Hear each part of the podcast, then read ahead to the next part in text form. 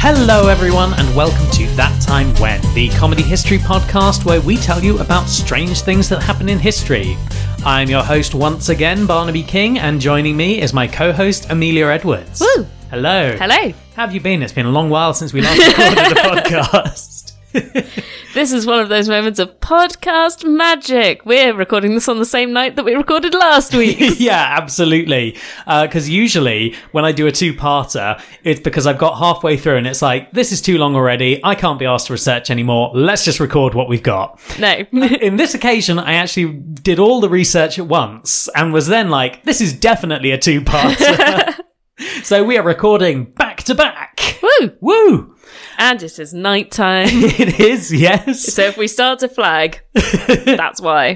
And if we start getting terrified, it's because creepy clowns have appeared at the window. Because, yes, we are continuing from last week talking about Joseph Grimaldi, the father of modern clowning. now, last week we covered Grimaldi's family, Yeah. uh, who were a mixed bag, yes. and Grimaldi's early life, where he began his performance at the age of two Yep. under the tutelage of his bastard pedo dad. you know, I thought to myself, I'm going to say that and see what happens. Wow. Well, I mean, to be fair, he was. Like, he, Joseph Grimaldi's mother was 14 when, uh, what? I don't have any objection to the term pedo dad. okay. I just think technically he wasn't a bastard though. Okay, fine. fine. He's not a bastard, but he is certainly a pedo dad. Uh, Okay. he was about 60 and Grimaldi's mother was about 14 Yep. when Joseph was conceived. So pretty grim. Yep. Grimaldi's early life uh, taken up by a lot of schooling and a lot of performing. And last week we ended with him securing himself as the leading clown of the London stage. Yeah. The clown being a specific role in the Harlequinade. So if you don't know what we're talking about, you definitely need to go back and listen to it because, you know, it's not exactly what you think. Pantomime was a very different thing back in the 18th century and 19th century, actually, now we're going into. Yeah. I mean, we're on to Napoleonic War years. Woo. Yeah, just about. Yeah. In fact, that comes up very shortly. See, this is me. I look out for like 18 and I'm like, yes! Sharp's around the corner. yep. We're about to get on to Jane Austen. Well, we're not going to be dealing with such highbrow artistry. Yeah, no. We're going to go with, you know, clowning and pantomime, which to be fair, there were a mix of audiences. Like you had you had high class people going to these sorts of performances just Yeah. in just in better quality theatres. I reckon there's possibly one, maybe two characters in Jane Austen who could potentially have gone to see Grimaldi Oh, nice. because they were in London at the time. Yeah. And, you know, it was the season, so they were supposed to be doing classy things, but I presume you get bored. Almost certainly. And I mean, a lot of people saw Grimaldi over his lifetime. Uh, and there were a number of people who were big fans of his. Uh, one of which will come up later and is quite surprising. The Okay. other I've actually already mentioned being Charles Dickens. Yeah. Who I've read in some cases, he might have had coulrophobia. What's that? That is the fear of clowns.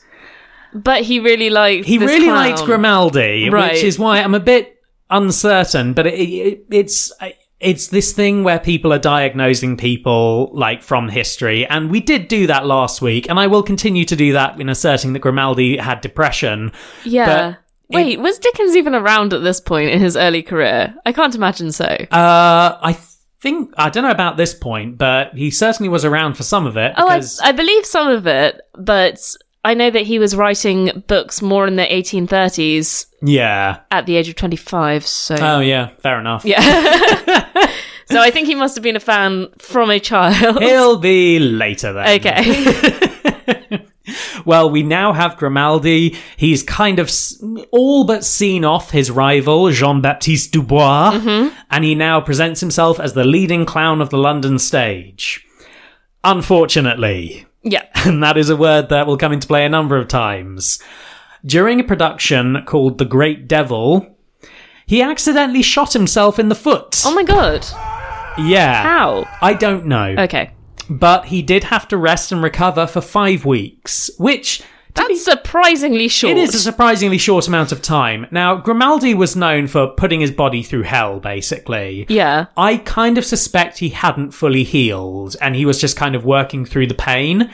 Because to I be would honest, it sounds like imagine not. yeah, it sounds like he was probably in pain most of his life. Like, okay. Like thinking about it, I know I compared Grimaldi to like a WWE superstar the other day. there is actually a like th- it's quite accurate really. Yeah, well, I was just thinking like sometimes WWE professional athletes do hurt themselves. Yeah. And then they usually take what like more than 8 weeks to recover. Oh yeah, no, that like. But the, the thing that I would say compares them quite well is that many of those wrestlers, like, they can injure themselves really badly during a match and will finish the match. Yeah.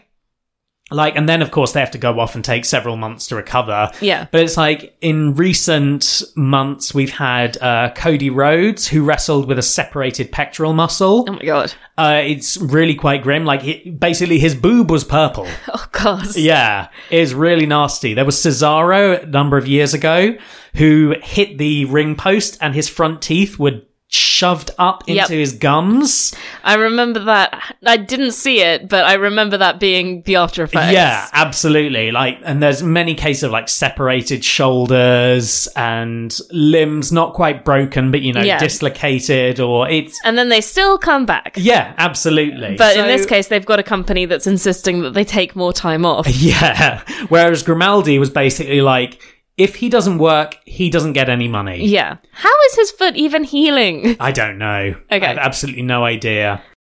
Now, of course, Grimaldi, as we talked about last week, he was pretty, still pretty grief stricken after the death of his wife. Mm. And Grimaldi's mother was really concerned that during this rest time, her son would just fall apart. Like, Yeah. without anything to distract himself, he would just sink into a depression and not come out of it. Yeah. So she decides to get him some help, someone he can talk to, uh, and she recruits one of the dancers called Mary Bristow Okay. and asks her to care for him during those weeks. right. And this is actually a really good idea because the two form a romantic attachment. Okay. They actually married on Christmas Eve of the same year. Man, this lady, like his mum, Yeah. is surprisingly good at matchmaking. Oh, yeah. And seems to be pretty successful given her start in life. Oh, absolutely. Like, she does fantastically well. Well, she does pretty well. which is a lot to hope for Yeah. in the time Yeah. with the conditions she's under. Yeah, when you're a teenage mother living in a slum, managing to get out of that is an amazing feat. Yes. And then also just being really good at matchmaking. Yeah. Being Just- like, hey, talk to my son for a second. Fall in love with him. Why not? Talk to my son, get married, you know, see what happens. yeah. Become part of the family. Support me in my old age. I mean, to be fair, at this point, she's only in her 30s, I think. yeah, I know. Well, there was, unfortunately, no Christmas pantomime at Drury Lane that year. And this was because Grimaldi had a falling out with Kemble, the producer, Oh, no. and he ended up actually being dismissed from the company. Wow. So he decided to take the opportunity to tour some more provincial theatres. Uh, he appeared in Exeter in a theatre owned by his father in law, as well as in Kent. Okay. And in a production in March 1802 in Kent, he was paid £300 for two days' work. Whoa. Yeah, Yeah, so he's doing pretty well for himself. touring sounds like it's paying off. Yeah. As well, during this time, the Drury Lane Theatre saw that without the pantomimes, and more importantly, without Grimaldi, ticket sales plummeted. Yep. So Grimaldi was quickly reinstated. Grimaldi, we're so sorry. but it was during this sort of intervening period that he made a famous performance at Sadler's Wells Theatre. Okay. This is when he developed his clown into an immortal spectacle that really still survives today. Okay. He appeared on stage in garish costume as bright and colourful, if not more so, than the Harlequin. Okay. His face was covered in thick white grease paint, and he had two red chevrons on his cheeks and bright red lips. Well, that sounds familiar. Yeah. His curly black hair had been styled upwards into a bouffant do, Okay. and he wore a large ruffled collar. Hey. So, listeners, in case you don't get it, that is the modern clown. If you think Except of for a like- red nose. except for a red nose. But if you think about a clown, Mm. you basically are thinking of Joseph Grimaldi. That look has kind of remained an immortal idea of what a clown is. That's an amazing achievement. Yeah.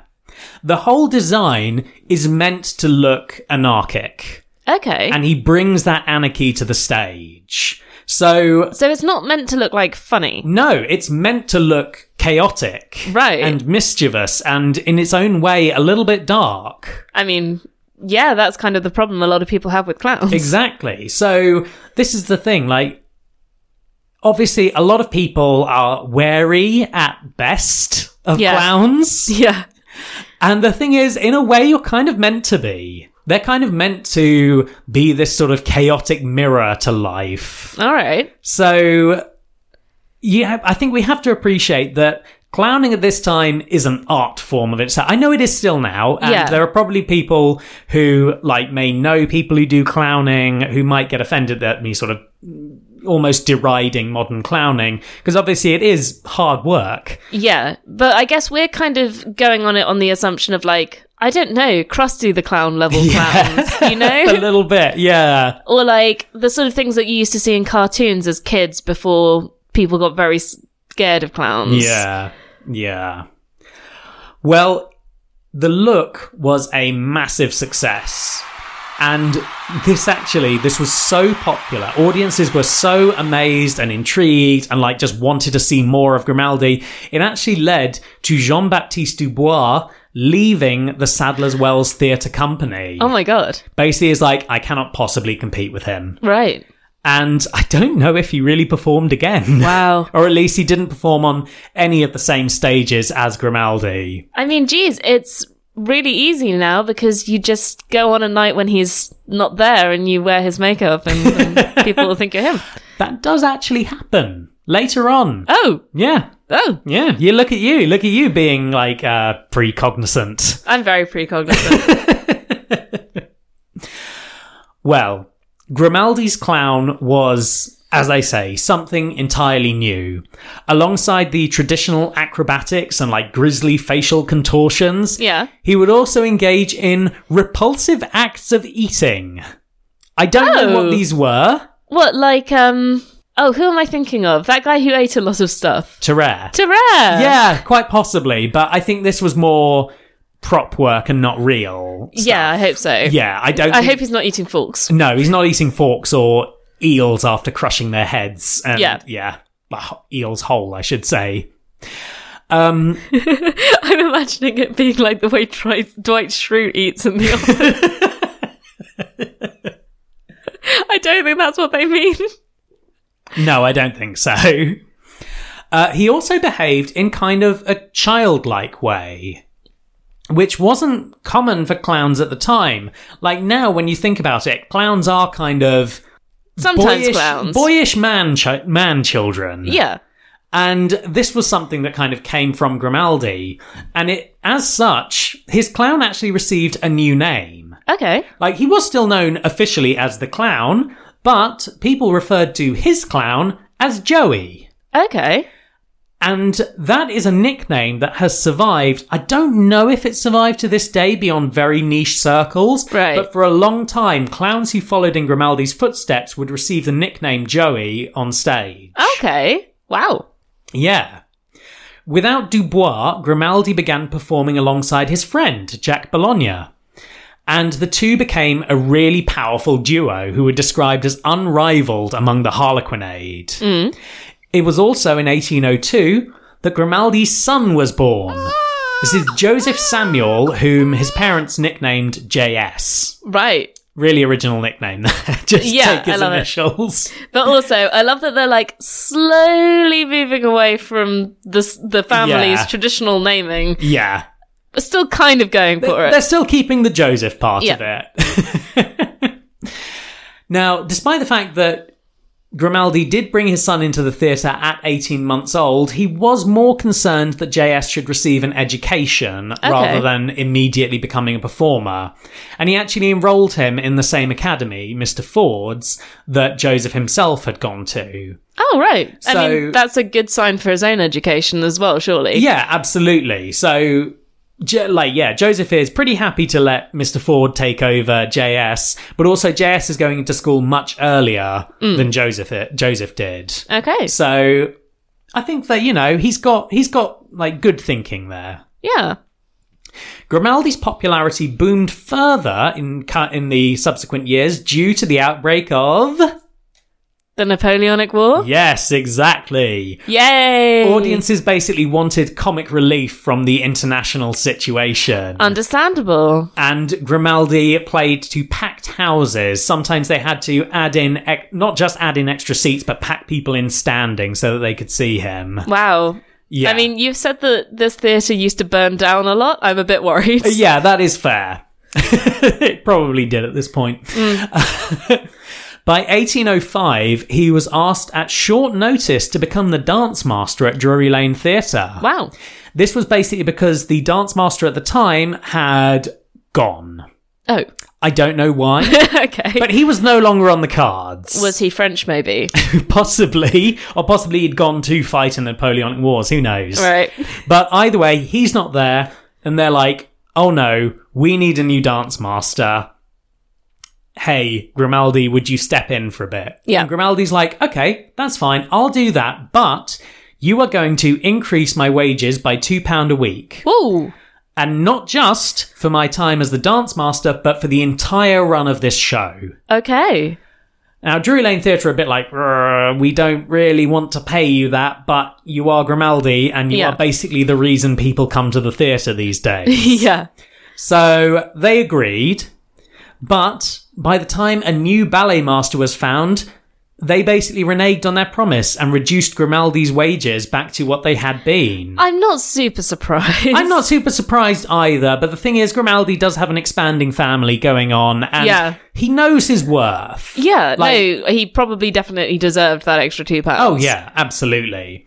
And he knew this. He was angry at he was angry as all hell at this. Right. And he sought the advice of a friend, a man called Thomas Dibdin. Really? who- yeah, I know, right? Okay. Uh, he uh, he was a part of the Sadler's Wells Theatre Company. He wrote a number of the plays that Grimaldi had played in. Oh. And Dibdin suggested that Grimaldi leave Drury Lane and take up residency at the nearby Covent Garden Theatre. Okay.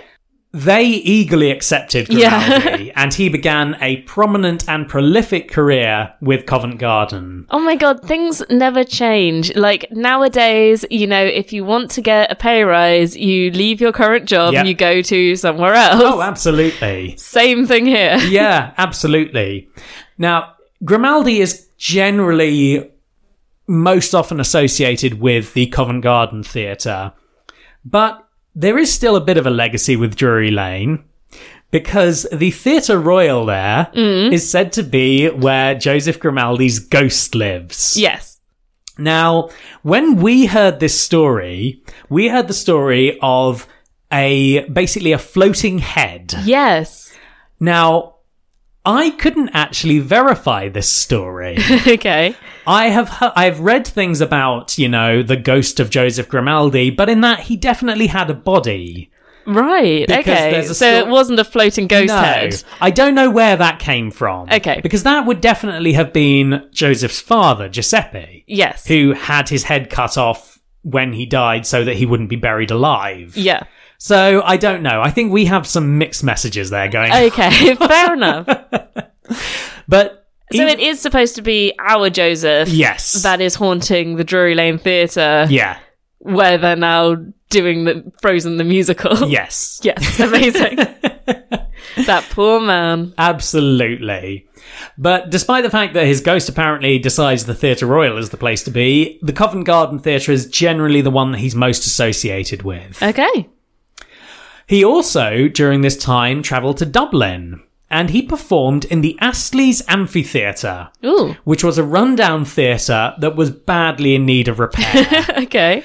the performance, as a result, was not a great success. There were not many people willing to go to basically a death trap theatre. yeah, fair enough. so, as a result, Grimaldi donated his salary to help cover the cost of the repairs. Aw. Not only that, he also took the theatre troupe and basically rented a different theatre and ran their show in order to raise money for Astley's Amphitheatre. That's really cute. It's really cute, isn't it? Like we said last, I said last week that you know Joseph Grimaldi much nicer than his father. yeah, that's a nice thing to do. Yeah, absolutely. Especially given that he's got a growing family and wasn't able to get his two pounds a week from the original theatre. No, but his new Covent Garden theatre seems to be paying off because he actually buys a second home. Oh wow! In Finchley, he buys a country retreat Ooh, where he could retire between seasons. I mean that sounds like a good idea. I think so too. He probably needs to rest. Yeah, Rest his broken, broken body. yeah. Rest up his probably gangrenous foot. You're gross. but accurate. Yeah, His performances in London continue to draw huge crowds, and his performance in Thomas Dibdin's Christmas pantomime, Harlequin and Mother Goose, or, or The Golden Egg, nice. is considered one of the greatest performances of the era Wow. of any actor. Despite receiving numerous reviews calling him a genius and a master artist, Grimaldi actually considered this role to be one of his worst performances of his career. And he Okay. actually sank into a further depression because of it. oh damn. Yeah. I mean, calm down though, Tchaikovsky. You know. Tchaikovsky? Like you know how Tchaikovsky's like you know uh, the Nutcracker he Oh. hated it. I'm so confused. I thought you had got them confused. I No. thought, where did Tchaikovsky come from? It's like it's just that thing you know where it's like everyone loves this. Well, I hate it. yeah. That thing I've made that's popular. Ugh. I know, but I think this is the thing with Grimaldi is I'm as I've said a number of times now, I'm pretty sure he suffered from depression and I think that he had this very critical artistic streak. Yeah, yeah. I kind of imagine that sometimes you have people who are perfectionists like that, and if you tell them like the more people say your thing is good, the more you kind of backlash against yeah, that. I think that's what's going on here. Poor man. Yeah, and unfortunately, that word again, it gets worse. Oh, no. By 1812, he was actually close to bankruptcy. What? How? Well, the thing was, his generosity, coupled with his wife's spending, Right. his two homes, and his son's private education, and the fact that his accountant had been stealing from him, Oh, right. Okay. meant that Grimaldi was basically forced to get rid of the second home and accept as many provincial shows as he could. okay. On one noted occasion, uh, he performed at Cheltenham in a production of Don Juan Okay. based on the Lord Byron poem, Yeah. playing Scaramouche. Who As in Scaramouche, Scaramouche, will you do the fandango? I think quite possibly. Wonderful.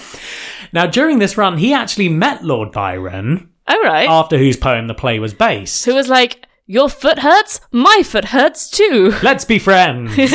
well, it turns out he definitely wanted to be friends because Lord Byron was a huge fan of Grimaldi. Really? Yeah. I mean, that says a lot about how morbidly he must have been playing the Yeah. clown, right? Because Lord Byron's got particular preferences. Well, you say that. The thing is that later on, Grimaldi's performances definitely became morbid. Right. But I think that at this point, they kind of aren't. Like, they're, they're maybe Byron was reacting to the sort of chaotic, slightly Yeah. dark side to it. But either way, Lord Byron really loved Grimaldi and his performances. Wow, all which, right. I mean, it just surprises me anyway. Like, Lord Byron does not seem like the kind of person to be a fan of someone, really. Uh, yeah, no, probably not. no, I, I kind of imagine him being a bit of a smug hipster. I mean, that is how I've always imagined Byron. Yeah. To be fair, I've never actually studied him specifically. I've That's fair. studied things around him. Yeah. Well, he, uh, Lord Byron described Grimaldi as having great and unbounded. Oh, sorry, no. Lord Byron said that he had great and unbounded satisfaction in becoming acquainted with a man of such rare and profound talents. Wow. Which, I mean, I, pretty high praise. That Espe- is high praise. Especially coming from Byron. Yeah. Now, despite this success, Grimaldi was suffering from a number of health problems, due mostly to the fact that he'd put his body under so much strain Yeah. doing acrobatic feats from like from single digit age. Yeah. I mean, how old is he at this point? So this is 1812. He was born in 1778, so he would be 34. Okay. And at that point, your back does start going. I mean, I mean, we're 30. I've had a sore lower back for the Yeah. last fortnight. And I can't remember when you last did tumbling. and yeah, I've never done tumbling.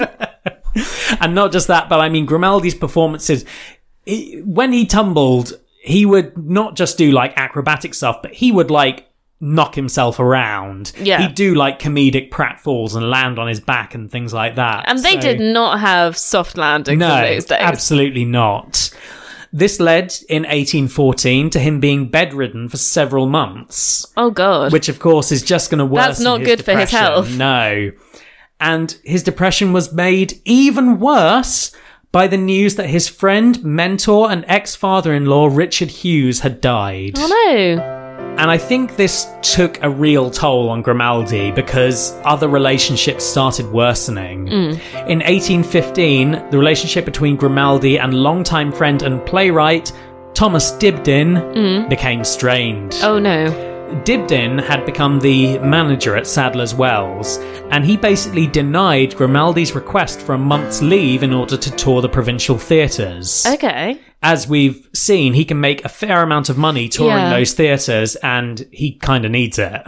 I wonder if Dibdin got a bit, you know, pissed off at the fact that he was like, I was in your play and it was the worst performance that I've ever done. Could be as well. Yeah, that would actually make a lot of sense. Like, I'd be quite upset by that if I gave somebody a role and was like, this is my Yeah. play. And then they were like, oh, it's absolutely dreadful. This is the worst thing I've ever done. Well, You're there's like, "Oh, also another reason that Dibdin would be annoyed at Grimaldi. yeah. And this is due to something that's only really a small part of Grimaldi's life. I couldn't find much information about it. Was it the pigeon racing? No, it wasn't. It was pigeon rearing. We don't know if he ever raced them. I know, but in my mind, it's become, you know, proper pigeon racing. yeah, sure. Well, it's because Grimaldi did have another role in the Sadler's Wells Theatre. Oh, yeah. He was the chief judge and treasurer of the Sadler's Wells Court of Rectitude. What This- is that? This was a body which is basically set up to regulate the behaviour of performers. okay. basically right. make sure that everything's above board in terms of you know their stage life their personal life and that everything they're doing on stage is you know fine for the audience right. now dibdin did not like grimaldi in this role because grimaldi had a really tolerant attitude oh. he was ready to let performers get away with a lot of stuff like pushing the bar of Right, their yeah. performances and dibdin kind of saw this as a bit of a hazard because you know it's only going to be a short while before someone begins suing or something yeah. y- This was a time when people had very particular sensitivities, I Yeah. guess. I don't know exactly what they're necessarily talking about, but like this is even before people used to think that, say, it was a bit risque to go to France and see people doing the can can, you know? yeah absolutely This is ladies in diaphanous dresses. well this strained relationship led to the two parting company and Okay. grimaldi went on his northern tour incidentally earning him much more than Yeah. he would have done at Sadler's Wells. And as we saw with Drury Lane, Sadler's Wells suffered without Grimaldi. And Dibdin was forced to plead with Grimaldi to return. yep. Dibdin actually agreed to pay Grimaldi's new salary, but he refused to agree with other terms of his employment. Right. I don't know exactly what those are, but I suspect, given the whole thing about the uh, the court of rectitude, Yeah. I imagine it's probably doing some more. I guess you can consider avant-garde theatre stuff. Right. I kind of wonder whether when they talk about the court of rectitude, like there was kind of a traditional way of viewing actresses, Right. particularly as, you know, basically sex workers. Oh, I see. So I yeah. wonder whether there was something about like the way that female actors deported themselves as well. Could be. I really don't know, Yeah. to be honest. Um, but what this did lead to is Dibdin once once again basically saying, "I'm not having this," and he didn't give Grimaldi his old job back, and actually gave the role of the clown to a different performer, the little-known Signor Paolo. oh, Yeah. Grimaldi decides, you know what? Fine, I'm going to do my own thing. okay. And I'm going to get my son involved. Yay! How old is the kid? Oh God! At this point, I don't know. Still two? Great. no, I think he's about ten. To be Okay. fair, in fact, probably more than that. He might be a teenager at this point. All right, all right. Yeah. Uh, so they perform together in a pantomime of Robinson Crusoe. Really? Yes. Grimaldi played the titular character, and JS, his son, played Man Friday in a performance that I'm sure was in no way racist. Sure. it was probably incredibly racist. Almost definitely. Yeah. Yeah. I mean, even the fact that you'd be doing blackface. Yeah. Yeah. Just not no good. Uh, No. good. No good at all. Like, even my favorite, you know, Jane Austen, Yeah. she does make a comment at one point, I think during Emma, Yeah. about the i- about the fact that she considered being a um oh gosh what did they call those female tutors back in those days Governess? yes she said that being a governess was worse than being a slave Wow. Yeah, that's um on the basis that if you're a slave at least you've got friends around you Oh my god. that's all she ever said on slavery Wow. it's like oh jane stay in your lane lady Yeah, pretty much. Well, what the performance did was that it satisfied Grimaldi that his son would be an excellent performer in his own right, and that he wouldn't basically be reliant on Grimaldi to, you know, be a good performer. So they went on tour together, and they did pretty well. okay And in 1818, Richard Hughes' widow and majority shareholder of Sadler's Wells, Oh. Lucy Hughes, pleaded with Grimaldi to return once more. She agreed to pay him 12 guineas a week, and he received a one-eighth share of the theatre. wow all right As such, he began getting involved with actually producing plays. Hmm. His first performance back at Sadler's Wells was to be in The Marquis de Carabas, or Oh. Puss in Boots. Yeah. The show was a disaster. oh really Yeah. Grimaldi was actually booed off stage Oh my after God. audiences were disgusted with an impromptu joke he did that involved him eating a prop mouse. oh I considering like before we talked about him like doing repulsive acts of eating, I don't know why this one was apparently so bad. Well, I mean, given that when we talked about Terrare, one of Yeah. the things that he did was eat a lot of apples, That and is true, people were yeah. very astonished by this. Yeah, that's like true. maybe he was just eating a lot of apples, Could very well be. and now he's like, "I'm going to eat a prop mouse," and people are like, "Ew, yeah. we don't want to see that." Well, apparently this caused fights to break out in the audience. What did I tell you Yeah. about you know audiences for plays and stuff? Oh, They're very yeah. riotous. They really are, and as a result, the show closed after only one night. wow. Reviewers were scathing, criticizing Grimaldi's weak performance. Oh. And this is probably the first bad review he's ever had. Yeah, I don't think this will go well. Mm. No. So he decides he's going to reignite his career. He's going to use his share in Sadler's Wells and he's going to stage his own production, casting his wife, his son, his friend, Jack Bologna, and Jack Bologna's wife in various roles. Oh, don't do that. No. But it doesn't go wrong for the reason you might think. Okay. It's more the fact that the effort required to run the theatre took such a strain on Grimaldi that he basically is like, I cannot do this. I Yeah. am literally killing myself. And yeah, I mean, it sounds like he's making himself into one of those director, producer, writer people. Yeah. And if your wife is also an actor in it, who is supporting you right now? yeah. and his health is just continuing to get worse and worse. Yeah.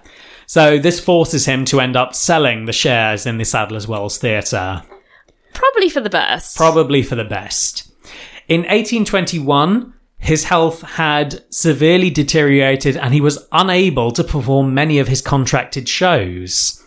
As a result, his son, J.S., stood in for him oh wow. dressing in his father's makeup and basically pretending to be him. You Yeah. remember you said Yeah, earlier, I if you- did, I Someone to did. pretend to be him. Isn't that a tradition in clowning now? It, I That don't know. people uh, that people inherit the makeup of their fathers. Oh, that might be a thing. I don't know. If you're a clown, let us know. Hmm.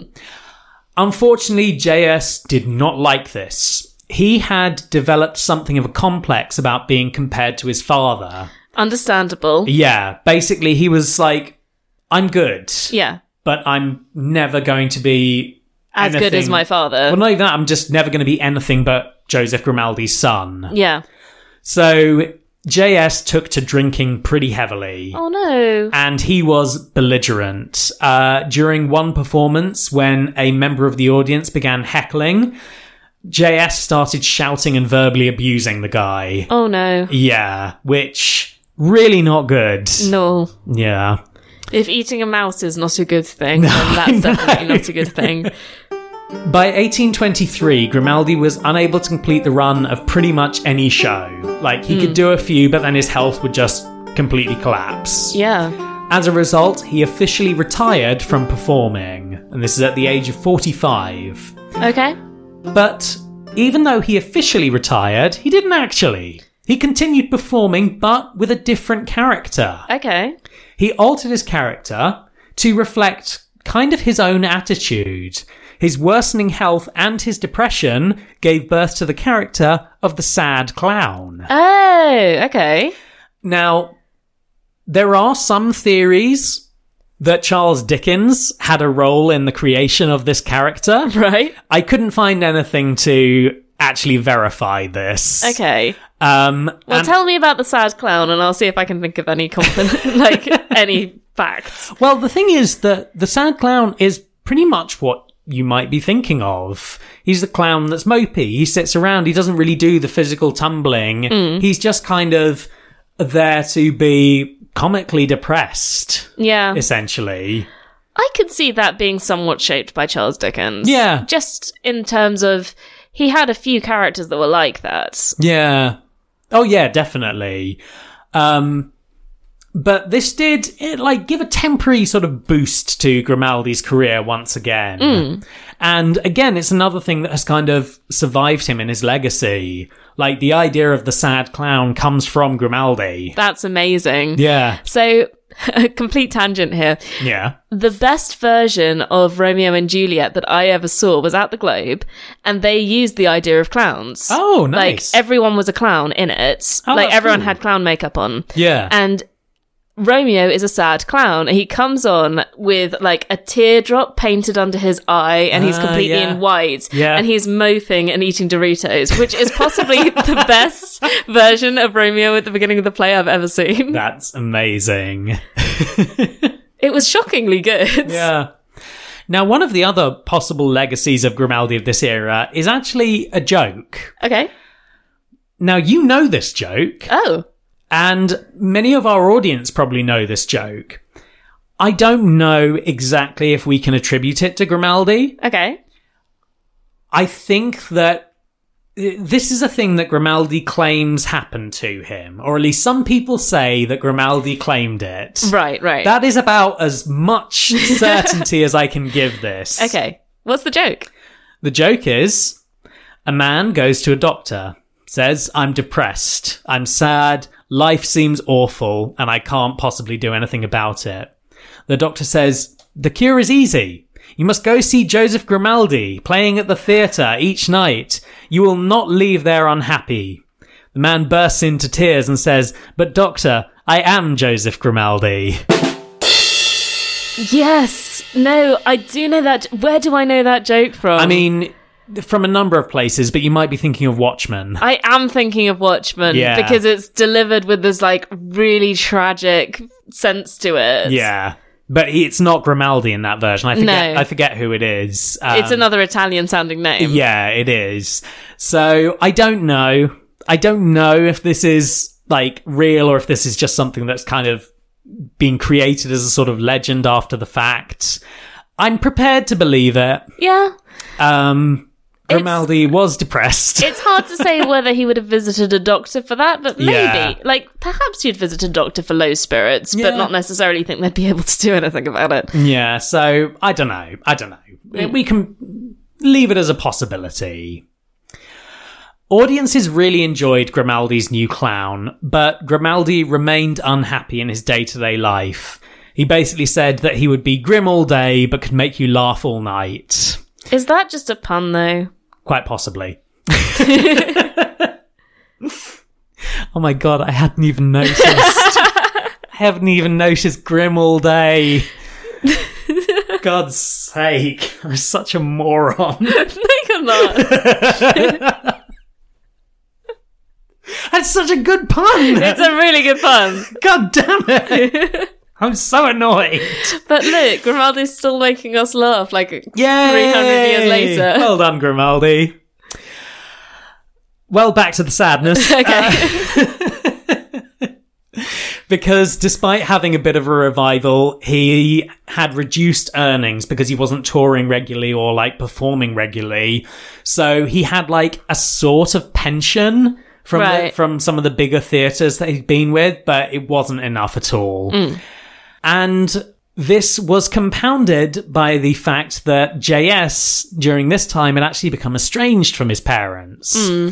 They only communicated occasionally by letter, one of which was Joseph Grimaldi basically begging his son for money.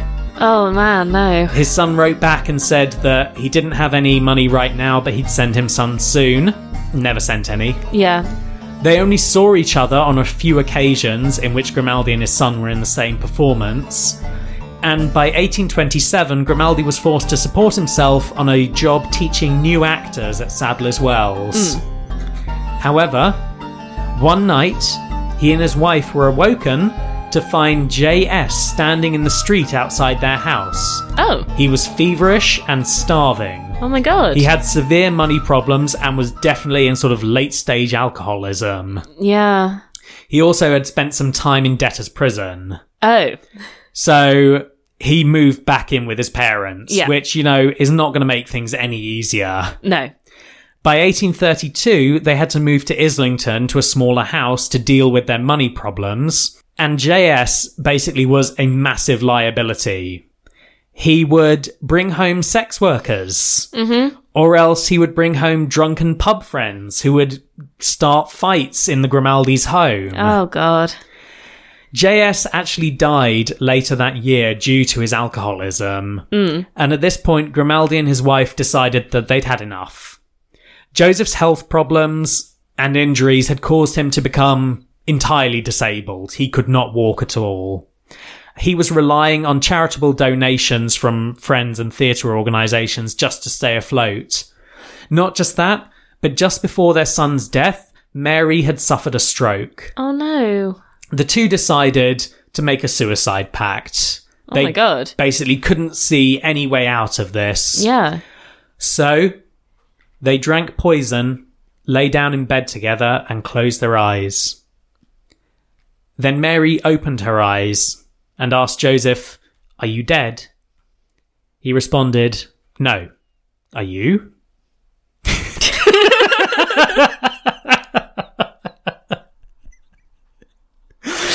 Oh, my God.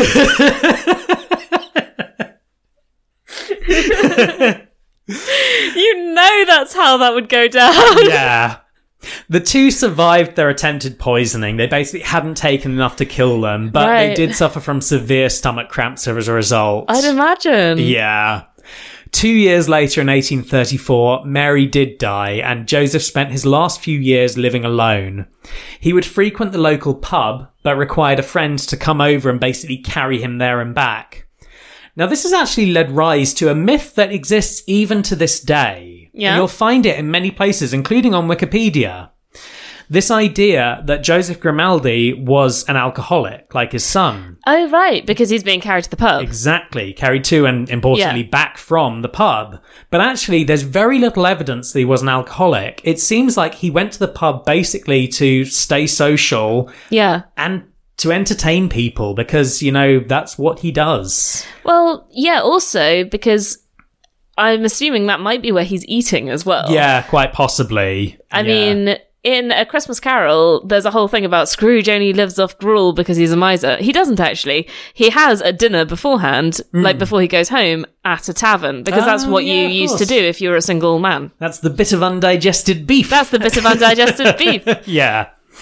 Well, as I say, this this has led rise to even modern people saying that he became an alcoholic, but people who actually study the history of clowning say that there's very little if no evidence that he really ever had any problem with drink whatsoever, which is pretty amazing because you'd think that he'd need something to sort of dull the pain of his various injuries, but It sounds like he's one of those people who like threw himself really into his work. yeah. and that was how he avoided sort of possibly more dangerous yeah, forms of, could very like, well abuse. be. Yeah. Well, on the 31st of May 1837, uh, at the age of 59, Joseph Grimaldi complained of a tightening in his chest, Hmm. and he was brought home from the pub by a friend. His housekeeper found him the next morning, having died in the night, and he was buried on the 5th of June in St James's Churchyard. After Joseph Grimaldi's death, Charles Dickens wrote a newspaper biography of Joseph Grimaldi under his pseudonym, Boz. The memoirs of Grimaldi the Clown sold incredibly well, which actually surprised Charles Dickens. Yeah, it would surprise me at that point. Yeah, because despite the fact that Grimaldi hadn't been like a prominent figure on the stage for some time, he was pretty widely mourned. People still remembered him. And I'm not going to lie, people still remember him to this day. Like, I know that we talk about like unusual figures from history, but there are definitely circles in which Joseph Grimaldi is really fondly remembered.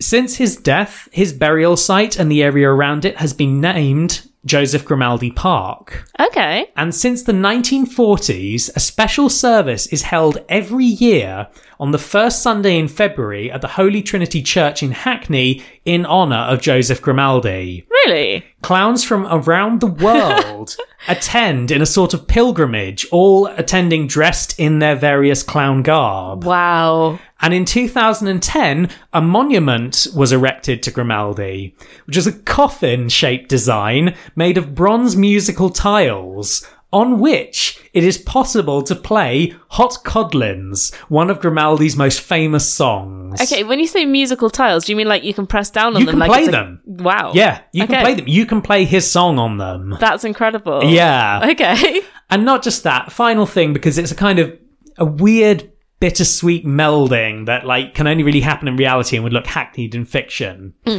In 2017, a film was released titled Grimaldi, the Funniest Man in the World. Okay. Which was a biopic about Grimaldi's life. And it starred the Chuckle Brothers. What? Yeah. No. Yep. Paul Chuckle played Jack Bologna. Yeah. And Barry Chuckle played Joseph Grimaldi, and this was actually Barry Chuckle's last performance before he died. Oh my god. Which is just like a weird That's mashup weird. of things right there. So Joseph Grimaldi had a pretty extraordinary life. I haven't included all his various performances. If you go to his Wikipedia page, they list them. Yeah. His page is massive. like the amount of stuff he did is absolutely insane and it's far too much for us to cover in this podcast. So, out of interest, just in case it's something you do know, you've said that he's the father of clowning and that he created the clown makeup. Mm-hmm. Yeah. How quickly was that taken up by other people? Almost immediately. okay. like the as i said the nickname of joey's was ha- something that happened in his lifetime Right. other Okay. people were basically like we are going to learn and, from grimaldi and like adopt this new style of clowning it was really popular and really caught on but i think that it was generally considered that if you were going to see one of these clowns you wanted to see grimaldi Right. i think that mostly if you were seeing another clown it was because you hadn't been able to get tickets to see grimaldi Fair enough. I like that one of the main examples of the sad clown that I've seen is in Adventure Time. Is it? Yes, there's an episode where Jake the dog's Oh, tail yes! becomes the sad clown in a Yeah. little circus and like frees a squirrel. yes, absolutely. Well, there you go. that, that tale is Joseph Grimaldi. it is. Thank you for listening to That Time When. You can follow us on Twitter at That Time When 4 and suggest any episodes to us at ttwpod at gmail.com. The easiest way to support us right now would be to give us a like and subscribe or whatever you have on your listening app of choice. That'll help us to get more new listeners, which would be really, really great. Uh, thank you, as always, to Kevin McLeod for our theme song Anachronist, as well as any other music that Barnaby has used in this podcast. And thank you for listening. Now go out, invest in eels, and pay attention to when someone is quite obviously making a pun. Bye!